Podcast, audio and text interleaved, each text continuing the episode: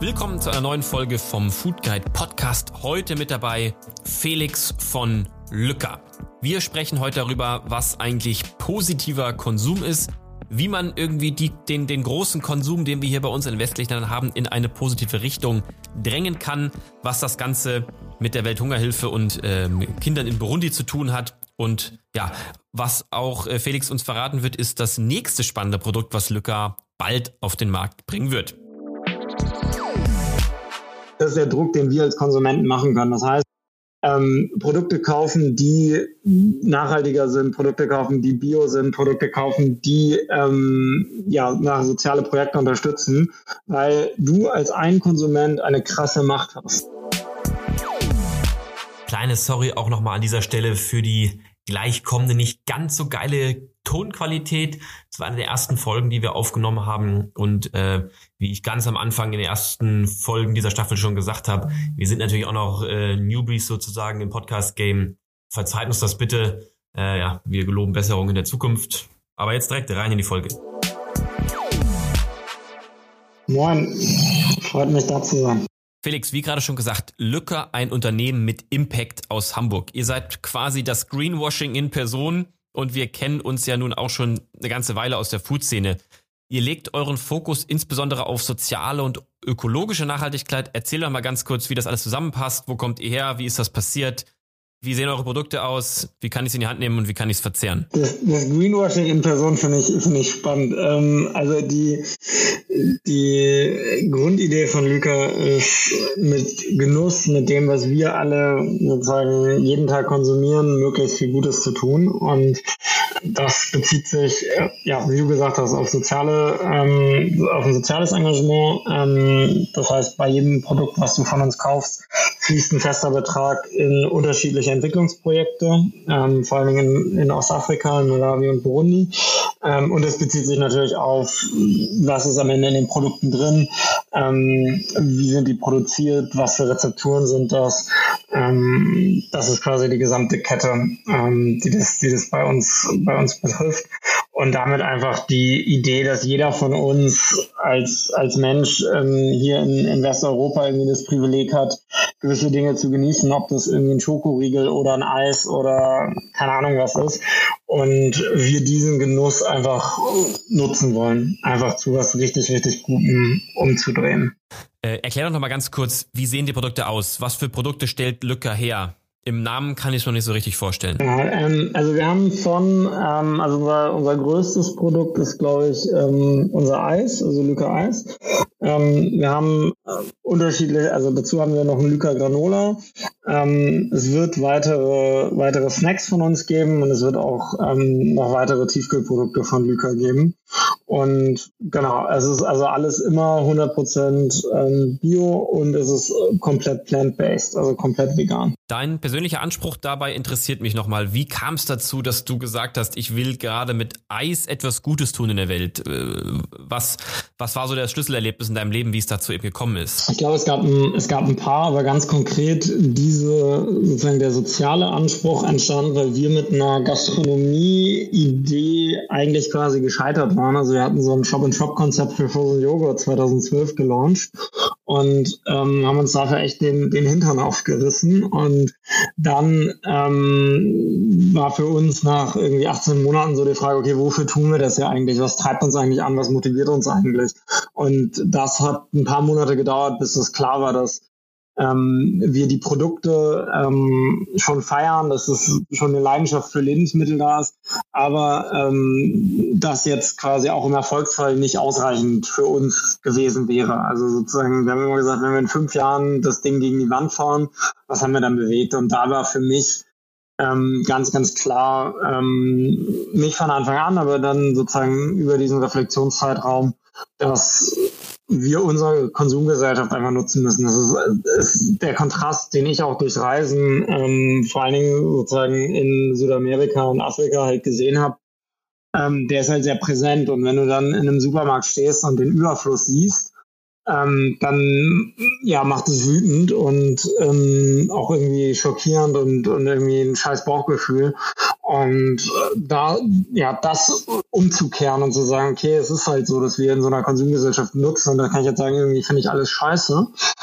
Oder ich kann halt ähm, was draus machen. Und das ist, war die, die Motivation hinter Lyca und ist sie bis heute un, unverändert. Okay, das macht Sinn. Das heißt, mit Frozen Joghurt in einem stationären Geschäft angefangen, dann mit Eis im Supermarkt und heute über drei Millionen Schulmahlzeiten, das heißt auch über drei Millionen verkaufte Produkte eben für Kinder in Burundi. Äh, das ist schon ein richtig geiler Lauf, ein richtig geiles Konzept dahinter. Erklär doch nochmal genau, wie das Ganze funktioniert. Ich als Konsument im Supermarkt kaufe das. So wie ich es verstanden habe, seid ihr ja deutschlandweit in allen gängigen größeren Supermärkten vorhanden. Ich gehe da rein und was passiert dann? Ja, also du findest unsere Produkte ähm, ja, also wirklich bei fast jedem Supermarkt. Ähm, zumindest sozusagen in den, in den großen Städten auf jeden Fall. Ähm, auf dem Land wird es ein Tick schwieriger. Ähm, und da kannst du, ja, unser, steht unser Eis neben den großen Marken von Nestle und Unilever rum. Ähm, und hoffentlich steht es ja nicht zu lange, sagen. Ähm, hoffentlich wird es fleißig gekauft. Ähm, und in dem Moment, wo du, wo du das kaufst, ähm, fließt ein fester Betrag ähm, an unser Projekt in Malawi ähm, aktuell. Das ist ein ähm, Infrastrukturprojekt, wo wir ähm, eine lokale Infrastruktur für Schulmahlzeiten aufbauen. Ähm, wenn ich wir sage, dann heißt es die Welthungerhilfe und wir. Also die Welthungerhilfe ist unser Umsetzungspartner. Ähm, und da wird von sozusagen Aussaat zu Schulungen, zu ähm, Hygienemaßnahmen, jetzt vor allen Dingen während Corona viele Hygienemaßnahmen logischerweise, ähm, alles gemacht, um diesen äh, zehn Schulen in, in Malawi im Deza District zu ermöglichen, ihre Schüler jeden Tag mit einem warmen Mittagessen zu verpflegen. Ähm, und dass die sich quasi, also ist komplett lokal, also jedes, jedes Lebensmittel, was die da verzehren in der Schule, ähm, ist lokal angebaut. Und geht halt darum, dass wir dabei unterstützen, dass die dafür in der Lage sind und dass sie dazu langfristig in der Lage sind, dann auch ohne Unterstützung. Und ähm, das ist bei uns in Summe, also steht auf jedem Packaging drauf, wie viel das ist. Ähm, am Ende sind es bei uns ähm, dreieinhalb Prozent, ja zwischen drei und vier Prozent vom Umsatz, ähm, die da, die da reinfließen. Ähm, genau. Und das sind also geht bei ein paar Cent los und geht dann hoch bis 57 Cent, ähm, ja, je nach Produkt. Also da ist ja, wie ich eingangs sagte, extrem viel Impact dabei. Ich sagte ja auch King of Greenwashing als Geschäftsmodell. Das war natürlich auch provokant formuliert und natürlich aus Spaß. Aber ich weiß ja, euch gibt schon ein paar Tage länger. Ihr habt das jetzt nicht gestern erst gestartet, weil ihr mitbekommen habt, äh, dass sich so leichter angegrünte Produkte und Projekte besser verkaufen lassen. Wie äh, stehst du denn grundsätzlich dazu, wie es heute ist? Was ist denn Greenwashing? Was ist grundsätzliche Nachhaltigkeit und was ist irgendwie auch ein Verkaufsargument? Für mich als Konsument fällt es mir immer super schwer, das manchmal auseinanderzuhalten. Ich habe ja teilweise bei einer Tüte Milch, die irgendwie braun verpackt ist und wo Bio draufsteht, das Gefühl, ich tue der Kuh mit dem Bauern und dem Bauern eben etwas Gutes. Ist das jetzt wirklich so? Worauf sollte ich denn als Konsument äh, denn eben achten? Du kennst dich in der Szene ja bestimmt deutlich besser aus als ich. ich also ich glaube ähm, erstmal, dass ich also vielleicht einen Schritt zurück. So als wir Lyca gelauncht haben, gab es kein einziges soziales Lebensmittel im deutschen Markt. Also es gab Viva Con Aqua und Lemonade als sozusagen die zwei sozialen Konsumgüter. Davor gab es also gab's nicht und das war ganz offen sozusagen unsere Gründungsinspiration. Ähm, dann halt auch als nach dieser aus diesem Frust heraus, den ich eben beschrieben habe, ja es gibt irgendwie Lemonade und Viva Con Aqua, die zeigen, dass das funktionieren kann aber es gibt es sozusagen, warum gibt es das nicht in jeder Kategorie? Warum ist es nicht bei jedem Produkt so, dass da was Gutes mit passiert? Und ähm, ich finde es total geil, dass das jetzt, ähm, einige Jahre später, immer mehr zum Standard wird. So, und wir überlegen uns jetzt sozusagen, wie bleiben wir da äh, Vorreiter? Also was müssen, was ist quasi der nächste Impact, den wir, wie können wir in Impact Investments gehen? Wie können wir die nächsten sozusagen Themen machen, um da wirklich, wirklich vorne mit dabei zu sein? Ähm, ich glaube, für, für dich als für dich als als Einkauf, als Konsumenten sozusagen, wenn du wenn du im Supermarkt stehst, erstmal ähm, bin ich total, ähm, also ich finde es erstmal geil, dass auch Konzerne das machen. Ne? Also sozusagen Danone ähm, möchte jetzt B Corp werden. B Corp ist ein Zertifikat für Unternehmen mit einem hohen nachhaltigen und sozialen Anspruch. So und ich finde das geil, sozusagen. Ich, also ich finde, ähm, natürlich, sozusagen, kann man sich jetzt die Lieferkette von Danone angucken und sagen, da gibt's Dinge, die sind nicht perfekt. Auf jeden Fall. Klar. Aber es, es hilft ja nicht zu meckern. so, da, bin ich ähm, wahrscheinlich der pragmatische Unternehmer, der dann sagt, Hauptsache, ähm, die fangen an und natürlich geht mir das nicht schnell genug. Und natürlich, ähm, ich habe irgendwo letztens eine Schlagzeile gesehen von einem großen Konzern, ähm, irgendwie bis 2030 keine Sklavenarbeit in der Lieferkette wo man fast sagt, so, wow, 2030, so, das ist irgendwie, wow, das, das, das, warum nicht jetzt sofort? Das kann doch nicht sein. Ähm, aber man, also man merkt, dass da echt richtig, richtig Druck hinter ist und der Druck, und das ist sozusagen das, ähm, um den Bogen zu deiner Anfangsfrage zurückzuspannen, das ist der Druck, den wir als Konsumenten machen können. Das heißt, ähm, Produkte kaufen, die nachhaltiger sind, Produkte kaufen, die bio sind, Produkte kaufen, die ähm, ja nach soziale Projekte unterstützen, weil du als ein Konsument eine krasse Macht hast. Also wenn du ein Produkt einmal die Woche kaufst in deinem Supermarkt, dann stellst du sicher, dass dieses Produkt nicht aus dem Sortiment fliegt. In den meisten Fällen reicht ein Verkauf pro Woche pro Markt, um im Sortiment zu bleiben. Ähm, und genau, das ist, das ist sozusagen Schritt eins. Und deswegen finde ich die Differenzierung zwischen Greenwashing und sozusagen, also wo ist es sozusagen Greenwashing und wo ist es ähm, wirklich, wirklich ernst gemeint, fast nicht so wichtig. Für mich, für mich ist die Intention ähm, im ersten Schritt, im ersten Schritt egal. Im zweiten Schritt ist sie natürlich super wichtig. Ne? Und es, ist, es bedarf sehr, sehr kritischer Konsumenten, die Konzerne dann auch ähm, sozusagen äh, ja zur Stange zu halten, dass sie sich auch dran halten, was sie versprechen. 100 Prozent. Stichwort positiver Konsum. Was bedeutet das eigentlich? Hier ähm, haben wir ein bisschen drüber geredet, aber ich würde ja nochmal ein, ein Stückchen versuchen, tiefer zu gehen. Also am Ende versucht Felix mit seinen Produkten einfach äh, Produkte zu ersetzen, die es schon gibt, die wir eh tagtäglich konsumieren, die für uns sozusagen eine Commodity sind, Eis, Granola und Co. Also nicht nichts Neues geschaffen, sondern einfach klassische Produktkategorien sich angeschaut und gesagt, ey, ähm, das sind Produktkategorien, die ihr eh alle kauft. Also kauft sie doch bei mir, dann spende ich eben was und kann gleichzeitig eine Firma aufbauen. Das finde ich äh, extrem smart und beeindruckend. Und Luca beziehungsweise die Pure Foods GmbH macht das eben auch schon seit ein paar Jahren und das sehr erfolgreich. Und ja. Für mich ist da eine, eine gibt es da sozusagen eine, eine Hierarchie an, an Nachhaltigkeit, die ganz banal mit Bio anfängt. Sozusagen ökologische Landwirtschaft ist schon mal deutlich, deutlich besser für unseren Planeten ähm, als konventionelle Landwirtschaft. Und dann können wir über vegane Lebensmittel reden und dann können wir über soziale Lebensmittel reden. Also so ein bisschen ähm, ein Schritt. Und da ist natürlich auch, das ist natürlich auch oft eine Preisfrage, wo ähm, ja wir und viel, viele andere auch dran arbeiten, dass es halt eben nicht teurer ist als das konventionelle, was daneben steht. Und wenn man es jetzt einfach mal beim Eis sich anguckt, ähm, Ben Jerry's, Häagen-Dazs und Co., das ist alles nicht Bio. Das ist nichts von den großen Marken ist Bio.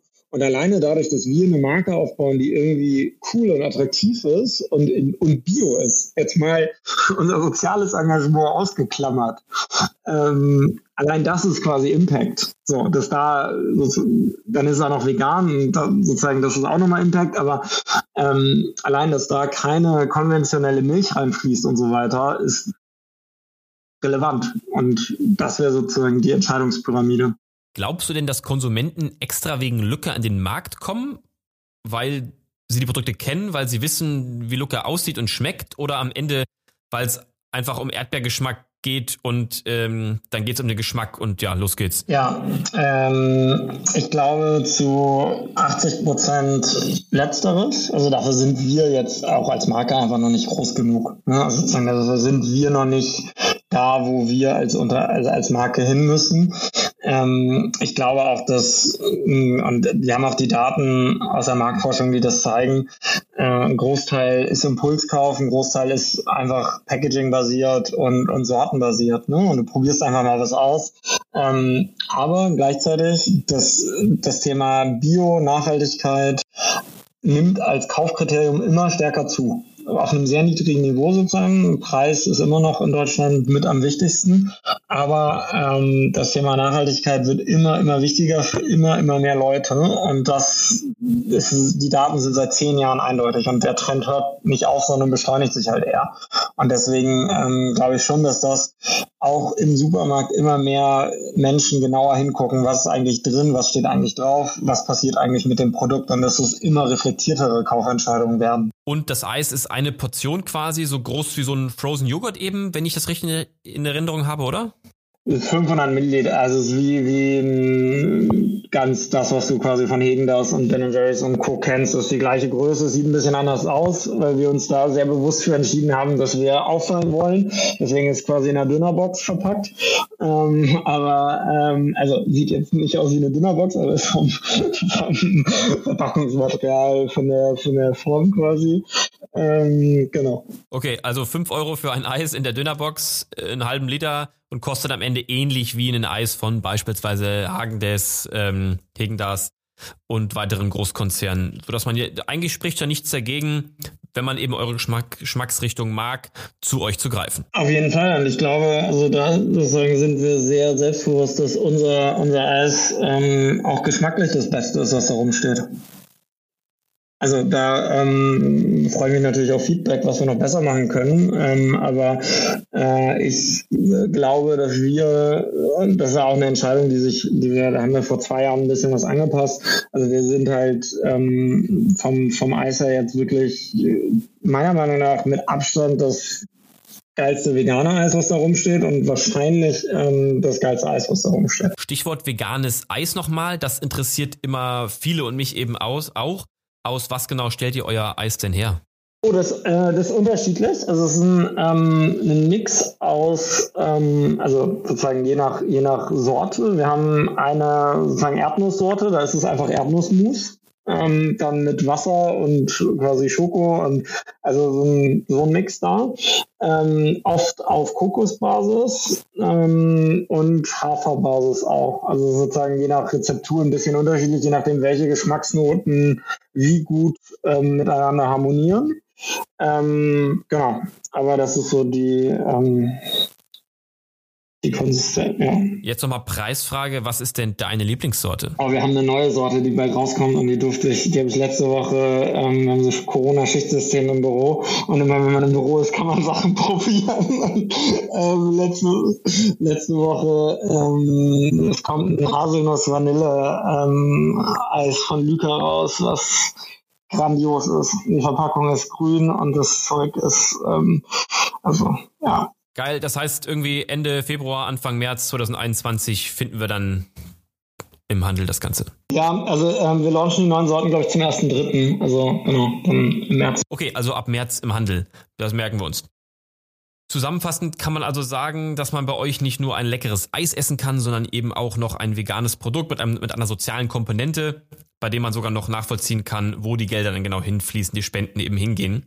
Also wer da nicht zuschlägt, ist natürlich irgendwie auch selbst dran schuld, aber auch fair enough, äh, finde ich, dass ähm, ihr die Produkte im Supermarkt jetzt nicht so krass brandet, dass äh, einem das sofort ins Gesicht springt, ähm, dass man jetzt was Gutes tun muss, sondern dass sich Leute eben sozusagen von der Marke Lücker generell überzeugen lassen sollen. Auf jeden Fall. Ich glaube, also ansonsten würden wir nicht so viel verkaufen, wie wir verkaufen. Ne? Also ich, ähm, es ist mittlerweile ein Tick präsenter als, ähm, als ähm, noch vor einem Jahr oder zwei Jahren ähm, sozusagen unser Impact. Früher stand es nur auf der Rückseite. Jetzt mittlerweile gibt es einen kleinen Button vorne, so dass man es auch vorne erkennt. Aber ähm, das tun wir aus unserer Überzeugung. Ähm, und am Ende werden wir nur Erfolg, also sozusagen nur wenn du das Produkt, wenn du das so geil findest, dass du sagst, wow, das war lecker, das muss ich nochmal kaufen, nur dann werden wir Erfolg haben. Deswegen, oder werden wir weiterhin Erfolg haben. Okay, und Frage, die ich am Anfang vergessen habe zu stellen, wo kommt der Name Lücke eigentlich her? Das erschließt sich jetzt erstmal mir jetzt zumindest nicht ganz.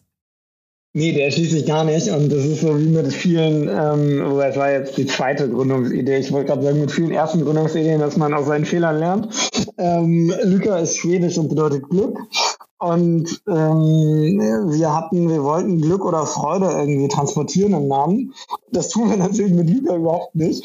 Aber ähm, das kam dann, ähm, ja, das kam dann bei, bei Google Translate raus und wir hatten eine schwedische Designagentur, die Luca Till unter ihre E-Mails geschrieben hat. Und als wir das unter der E-Mail gesehen haben, kannten wir das schon und dachten, na, okay, das ist jetzt ein Zeichen, das ist jetzt unser Working Title. Und ähm, ein paar Jahre später ist es auch immer noch der Working Title. Okay, also geil, den Working Title zur Marke gemacht, das finde ich, äh, find ich richtig gut. nee, genau. Und ich habe das Gefühl, das ist, so, das ist immer mit Working Title. Wir haben gerade bei uns intern ein Projekt, was wir einfach Working Title, das, den Working Title haben wir jetzt Fred genannt, damit der Working Title nicht der Endname wird. Ähm, und jetzt finden die ersten Leute Fred auch schon wieder geil, wo ich halt, also, aber ist egal. Zieht sich dann wie ein roter Faden durch und das ist auch okay so. Denn ihr habt halt Working Title Brands, why not? Ähm, private Frage. Was ist denn eigentlich deine Lieblingsmahlzeit am Tag? Äh, das Abendessen, ganz, ganz klar, ja, weil das ähm, meistens in, in guter Gesellschaft ähm, passiert und das, ja, also mittags ist meistens ähm, zwischen Terminen und deswegen ist wirklich das Abendessen ähm, auf jeden Fall die, ja. Okay, und wenn du jetzt nur noch ein Abendessen dir aussuchen dürftest bis ans Ende deiner Tage, für welches würdest du dich entscheiden? So eine Frage, so ein, so ein Foodie zu stellen, ist natürlich echt gemein. Ähm, ähm, ich würde einen würd Burger essen, aber also einen veganen Burger mit Süßkartoffelpommes. Veganer Burger jetzt mit so einem Fleischersatz aus Erbsenprotein und Co. Oder was könnte das so für ein Patty bei dir sein? Ja, entweder entweder Beyond ähm, Beyond Meat ähm, oder ähm, tatsächlich so aus Süßkartoffeln und Bohnen selber gemacht, ähm, so ein veganes Patty. Ja, geil, da habe ich auch wieder Hunger drauf. Äh, Gerade jetzt auch lange nicht mehr gehabt. Wenn ich jetzt mal deine Speisekammer oder deinen Kühlschrank anschaue, was würde ich denn da immer finden? also, ähm, wenn du meine Freundin fragst, dann viel zu selten unser Eis, weil ich das immer mit nach Hause, also sozusagen zu wenig mit nach Hause bringe anscheinend. Ähm, ansonsten, was immer drin ist, ähm, sind äh, Bio-Kidneybohnen, Bio-Mais ähm, und äh, Bio-weiße Bohnen für ein schnelles Chili äh, Sin Carne. Okay, okay, das merken wir uns. Also ein großer Chili Sin Carne Fan. Das bringt mich eigentlich direkt zu meiner nächsten Frage, die ganz spannend ist. Äh, ich finde es immer super interessant herauszufinden, was so dein persönlicher Food-Hack ist zum Nachmachen und zum Verlieben. Ähm, ist es das denn vielleicht schon? Äh, ja, also ein, ein Chili ähm, ist einfach, ich finde es ein wahnsinnig leckeres Essen, was einfach so schnell geht und gleichzeitig irgendwie einen auch zwei Tage lang satt machen kann. Das ist, finde ich, finde ich schon, kann ich schon sehr empfehlen. Ich glaube, dass ähm, das Ding, womit ich, ich habe mal 1000 Euro in einer Kochshow bei Sat1 gewonnen mit einem veganen Schokopudding, ähm, weil ich den quasi die, den Sterneköchen nur fünf Minuten Zeit gegeben habe, den zu machen. Und ich meine, mittlerweile kennt den wahrscheinlich jeder, aber also weil das einfach so ein Standard veganes Gericht ist. Aber ähm, Banane, Avocado, Kakaopulver und irgendwas süß, also irgendwie Honig oder Agavendicksaft und das im Mixer. Ähm, das ist schon auch ziemlich, ziemlich geil. Okay, also zwei Foodtex Chili sind Karne. Kann auch ganz gut im Kühlschrank immer aufbewahrt werden, so wenn man Not am Mann ist. Und veganer Schokopudding verlinken wir auf jeden Fall das Rezept in den Show Notes. Das hört sich auch auf jeden Fall nach einem coolen Instagram-Trend an, habe ich so das Gefühl. Also schöner Schokopudding im Mixer, jetzt im Lockdown. Äh, wird ja wieder viel mehr gekocht. Also, ja, finde ich gut. Also, Felix, mit Eis seid ihr jetzt schon bundesweit überall gut gelistet. Äh, Granola sagtest du auch, äh, in jedem guten Edeka und Rewe und Co. Ähm, deutschlandweit zu finden. Kommt da noch mehr? Was ist das nächste Produkt, was ihr angreifen wollt? Also es gibt ein paar Kategorien, die wir, die wir sehr, sehr spannend ähm, finden. Eine Sache, die jetzt, die jetzt sehr bald launcht, ähm, was ich wahrscheinlich noch nicht so richtig verraten darf, aber trotzdem ähm, schon mal anteasern kann, ist ähm, auch im Tiefkühlbereich ähm, das Thema äh, Pizza. Also weil wir, weil es keine richtig, richtig leckere vegane Pizza gibt, meiner Meinung nach im Tiefkühlregal. Und da gibt es noch ein paar mehr Kategorien, wo wir reingucken und sagen, gibt es das eigentlich in vegan und gut? Und ähm, da haben wir auf jeden Fall noch eine lange Liste an Themen, die von uns kommen werden. Okay, aber jetzt, bevor wir zu weit denken, erstmal bei der Pizza geblieben. Eine Sorte, mehrere Sorten, was soll drauf, was heißt vegan? Ja, also vegan ist, ist rein, also tatsächlich komplett vegan. Ähm, wir haben lange nach einem Käse gesucht, der wirklich auch funktioniert, der auch lecker schmeckt. Ähm, es gibt fünf Sorten. Ähm, von Margarita zu Fungi zu einer veganen Salami, ähm, sozusagen die Klassiker. Ähm, dann äh, gebratenes Gemüse, also sozusagen Grillgemüse. Also Fungi, Margarita, Salami, Gemüse und Spinat. Fünf neue Sorten kommen also raus, alle rein vegan. Und wo werden die preislich so rauskommen? Mm, auch bei 3,99. Okay, alles, was ihr macht, und äh, das finde ich ja maximal beeindruckend, ist nicht teuer nur weil ihr da irgendwie äh, mehr dran arbeitet, äh, kleinere Margen habt, viel abgebt und irgendwie auf alles achtet, was es gibt, da kann man ja eigentlich nichts falsch machen und das finde ich nach wie vor extremst beeindruckend. Ja, das ist, das ist für uns tatsächlich auch nicht einfach, gerade in dem Segment, ähm, das so hinzubekommen, weil ähm, logischerweise einfach die, also wir könnten zum Beispiel die Pizza vom, vom Teig her einfach, wir würden die am liebsten deutlich größer machen, also die ist jetzt Standardgröße. Ähm, würden sie deutlich größer machen, dann müsste sie aber 4,99 kosten. Und das wiederum glauben wir, ähm, wird in Deutschland nicht funktionieren. Ähm, und das ist für immer, immer für uns die, die schwierige Entscheidung, ähm, weil wir natürlich bei der Produktqualität keine Kompromisse machen wollen. Nee, aber es ist ja meines Erachtens immer sehr löblich und macht total Sinn, dass ihr an Produkten arbeitet, die der Konsument eh braucht und mich dann so vor die Wahl zu stellen, ob ich Produkt A oder B kaufe, wobei bei Produkt A einfach der soziale Impact gegeben ist und bei B nicht. Ähm, zumindest ist er größer da. Für mich als Konsument gibt's aber eigentlich gar keinen Nachteil, weil es beides gut schmeckt. Also sollte ich ja wahrscheinlich zu A greifen. Ne? Und wenn es sogar da noch gesünder ist, mindestens mal derselbe Preis, ja, dann ähm, passt das. Ich würde jetzt noch, ich, ich, würde jetzt noch hinterfragen, ob wir wirklich Eis brauchen, aber ähm, ich, ich, stimme dir zu, dass, dass, dass, ich auch Eis brauche. Insofern. Ähm. Ja, aber in der Konsumgesellschaft, in der wir eben nun mal leben, und das hattest du ja eingangs auch sehr gut beschrieben, wenn man denn schon konsumiert ähm, und das vielleicht auch noch zum Überfluss, dann finde ich es ja auch ganz toll, dass wir heute mal äh, sprechen konnten, wie man eben in einem, in diesem ganzen Konsum was Gutes tun kann, also so positive äh, Consuming ähm, und den Konsum in eine gute Richtung lenkt, in eine richtige Richtung lenkt. Also mega geil, Felix. Schon mal vielen, vielen Dank für die ganzen spannenden Insights und auch, dass du uns verraten hast, was als nächstes rauskommen wird, das nächste neue Produkt. Äh, ich bin persönlich ganz gespannt äh, auf die Pizza, insbesondere mit dem veganen Dönerfleisch. Nein, Spaß mit der, mit der Salami. Äh, meine letzte Frage noch schnell. Wen oder was würdest du denn gerne mal in unserem nächsten, an einem unserer nächsten Podcasts hören. Äh, was wäre deine Empfehlung? Ich glaube, da kann ich zwei, äh, zwei Recommendations machen. Äh, die Frische Post Gründerin, ähm, Jule und Eva. Ja, einfach weil, weil das ein, also ja, krasser, krasses Geschäftsmodell ist, was die da zum Erfolg gebracht haben. Also Felix, vielen Dank für das tolle Interview. Vielen Dank, dass du uns mit auf deine Reise genommen hast ähm, und auch die neuen Pizzasorten schon vorab verraten hast. Ich bin auf jeden Fall sehr gespannt. Felix, letztes Wort an dich. Danke für das, danke für das Interview. Ich glaube, die, die eine Botschaft, die ich jedem gerne, gerne noch mitgeben möchte, ist halt wirklich, dass jeder von uns mit jedem Einkauf echt entscheidet, was im Regal steht oder was halt auch nicht. So, und ähm, dass wir da wirklich ja, uns entscheiden, was so ein Supermarkt listet und was er nicht listet. Und ähm, die, äh, es gibt sau viele saucoole Startups mit echt ähm, sozial nachhaltigen, geilen Produkten, die eurer Unterstützung durch den Kauf echt äh, verdient haben. Danke, Felix. Ciao.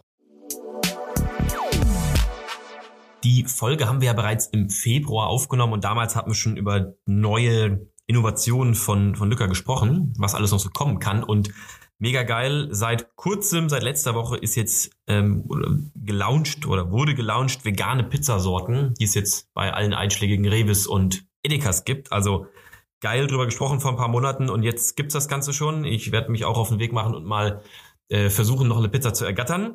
Und beim Thema Eis gibt's jetzt äh, Vanille-Haselnuss, also auch mega lecker, seit, seit Ende März im Handel.